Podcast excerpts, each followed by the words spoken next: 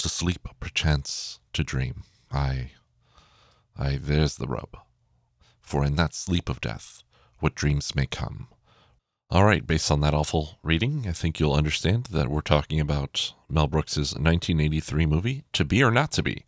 I'm Mark D, IT guy, dad, and my kid is just screaming in the background, and that's cool because it's fine. Kids are, are kids and they do their thing, and it's really a tough time for him, for kids everywhere. But hey, we're here. And uh, no, I'm not sad. I'm not depressed. This movie isn't depressing at all. Okay, this movie's really depressing and really fucked up. Not. Okay, let me reel that back in. To Be or Not to Be is what I can assume to be Mel Brooks's take on The Sound of Music. Mel Brooks made the producers, I believe, in 1968. He's no stranger to theater or anything like that. He's he, that, that's very much in his wheelhouse. So, as far as you know, what's going on with him in 1983, I don't know. I didn't do research. I just watched the movie.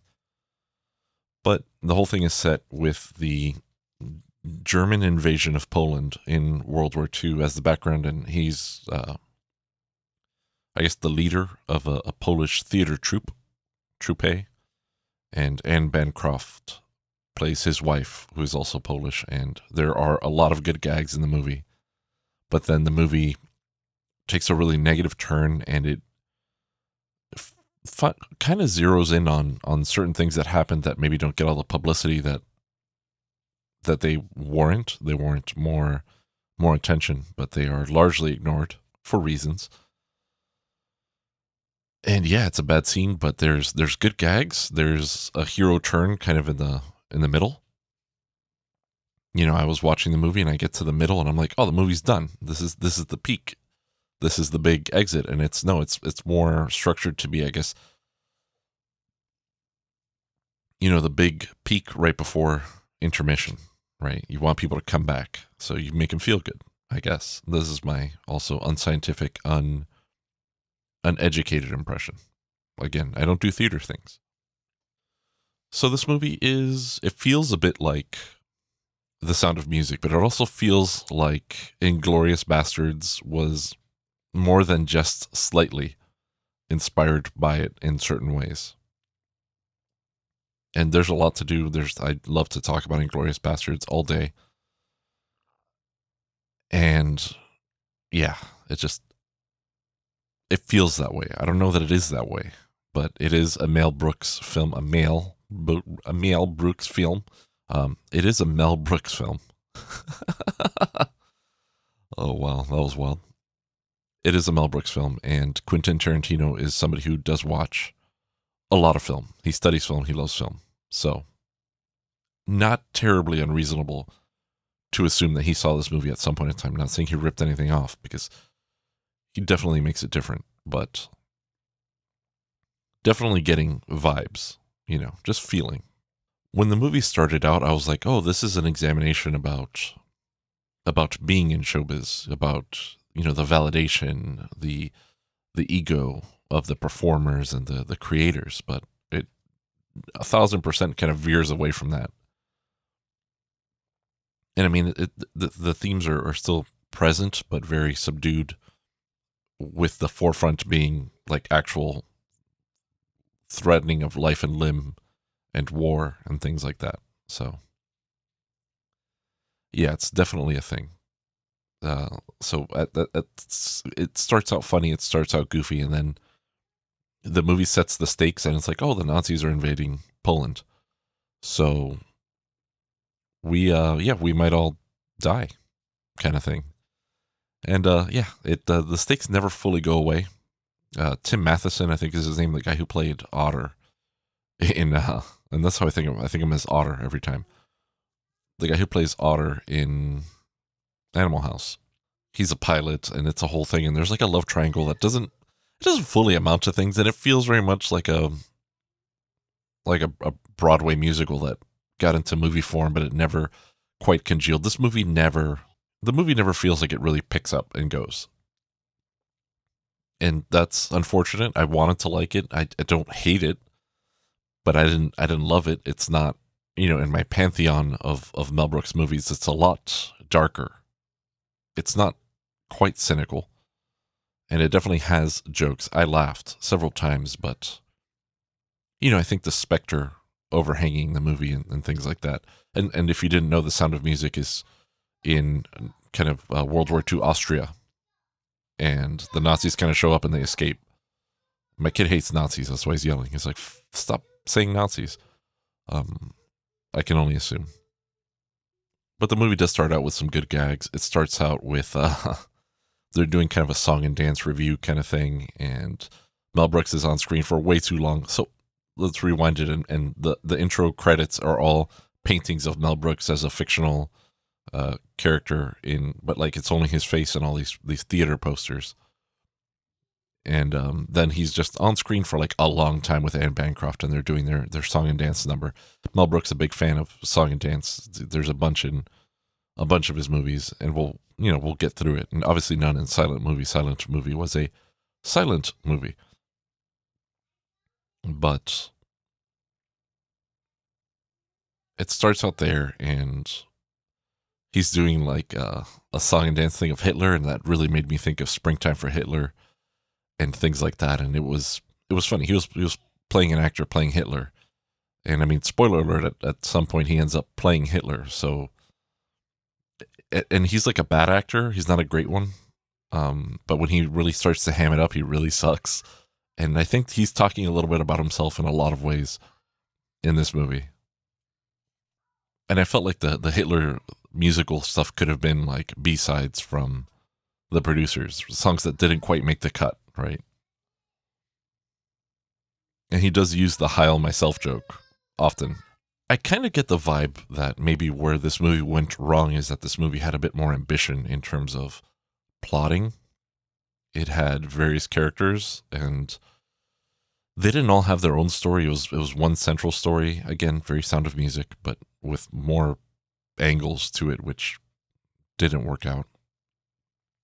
But maybe movies of those times or shows of those times, because I'm not again not a not a, a, theater guy, so I don't really have a lot of context to, to draw from here.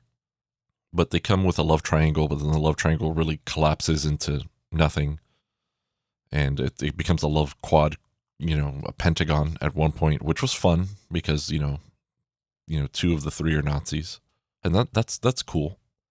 And there's a lot of gags there with the Nazis and with escaping them and outsmarting them and and doing all these things. And it, it worked out. There was good jokes. There was some jokes that uh, weren't great, like the pickle joke at the end. That one didn't land. I, I it, it was better that he just showed up as Hitler than to say anything about the pickle. So yeah, I just I didn't I don't like this one all that much. You know, there's some good lines like um Anne Bancroft's character is like, "Have you ever heard of my husband? He's, you know, the world's famous actor." And they're like, "No, he's he's world famous in Poland."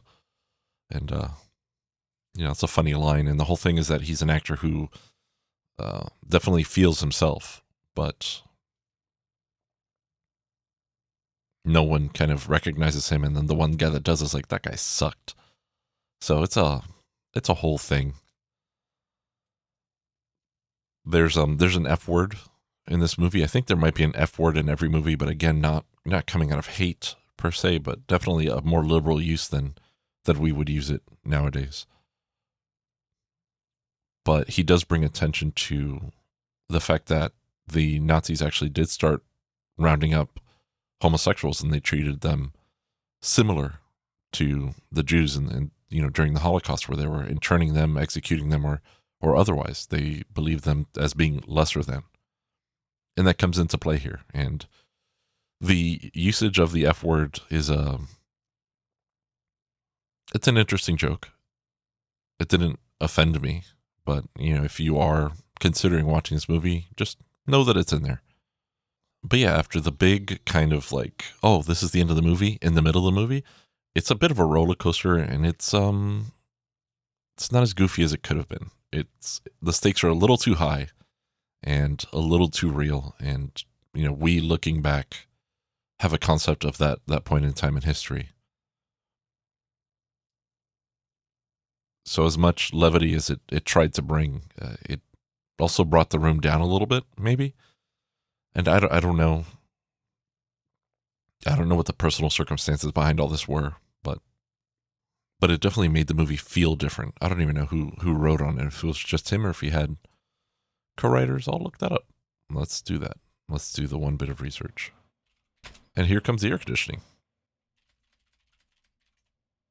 Okay, so definitely there were other writers on this. Thomas Meehan and uh, Ronny Graham were on the screenplay. Edwin Justice Mayer was the 1942 screenplay. I don't know what the fuck that means. Is this a, a remake of a movie? Oh shit. No. Uh, what? 1942 screenplay. What the fuck does that mean? Melchior uh, Lengyel story, story uncredited. I might actually need to read something. Journalist and author. Okay, let's just hit the Wikipedia page for this man. Because I just went in cold. I don't know a, a damn thing about this movie. Right, I didn't until I saw it, and then I've only seen it, and I know about World War II. But yes, it looks like there was a to be or not to be in 1942. Right? during the Nazi occupation of Portland, of Portland, holy shit. The dream of the Nazis is alive in Portland. No, no, that's a that's a Portlandia thing. It's the dream of the '90s, and I actually have that on a seven-inch. I fucking love that show. But uh, during the Nazi occupation of Poland, an acting troupe becomes embroiled in a Polish soldier's efforts to track down a German spy. Okay, so that is the movie. So then it is a remake and that was uh, Jack Benny and uh, Carole Lombard and Robert Stack. Motherfucker, like Robert Stack couldn't have. Holy shit, Robert Stack was in this movie. Holy fuck, Robert Stack was in To Be or Not to Be. That must have been amazing. Who the fuck was he? That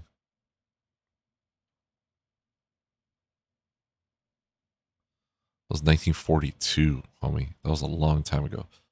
Oh, he's Sobinski. Okay, so he's the Polish uh, soldier. That's awesome. That must have been amazing to watch. A fucking Robert Stack in this movie, even though Sobinski's uh, role is, is pretty straight. Yo, Robert Stack was jacked. Holy shit. I'm looking at a picture of, of, of him here in The Iron Glove, 1954. Dude was jacked. What is going on? That doesn't even make sense how strong that man looks right there.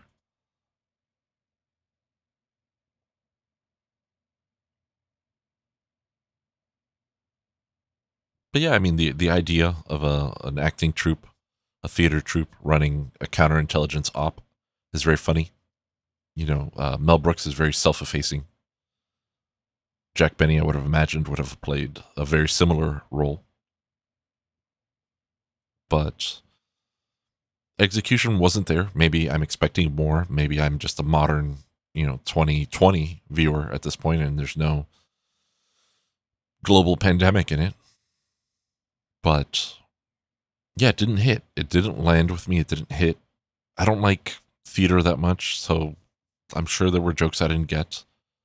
I don't uh I don't know. It just didn't land. They don't all land. They're not all perfect, but I definitely laughed more than once. Just as a whole, the experience was a bit of a downer. Um, you know, once you sum everything up. So that's it. That's been to be or not to be.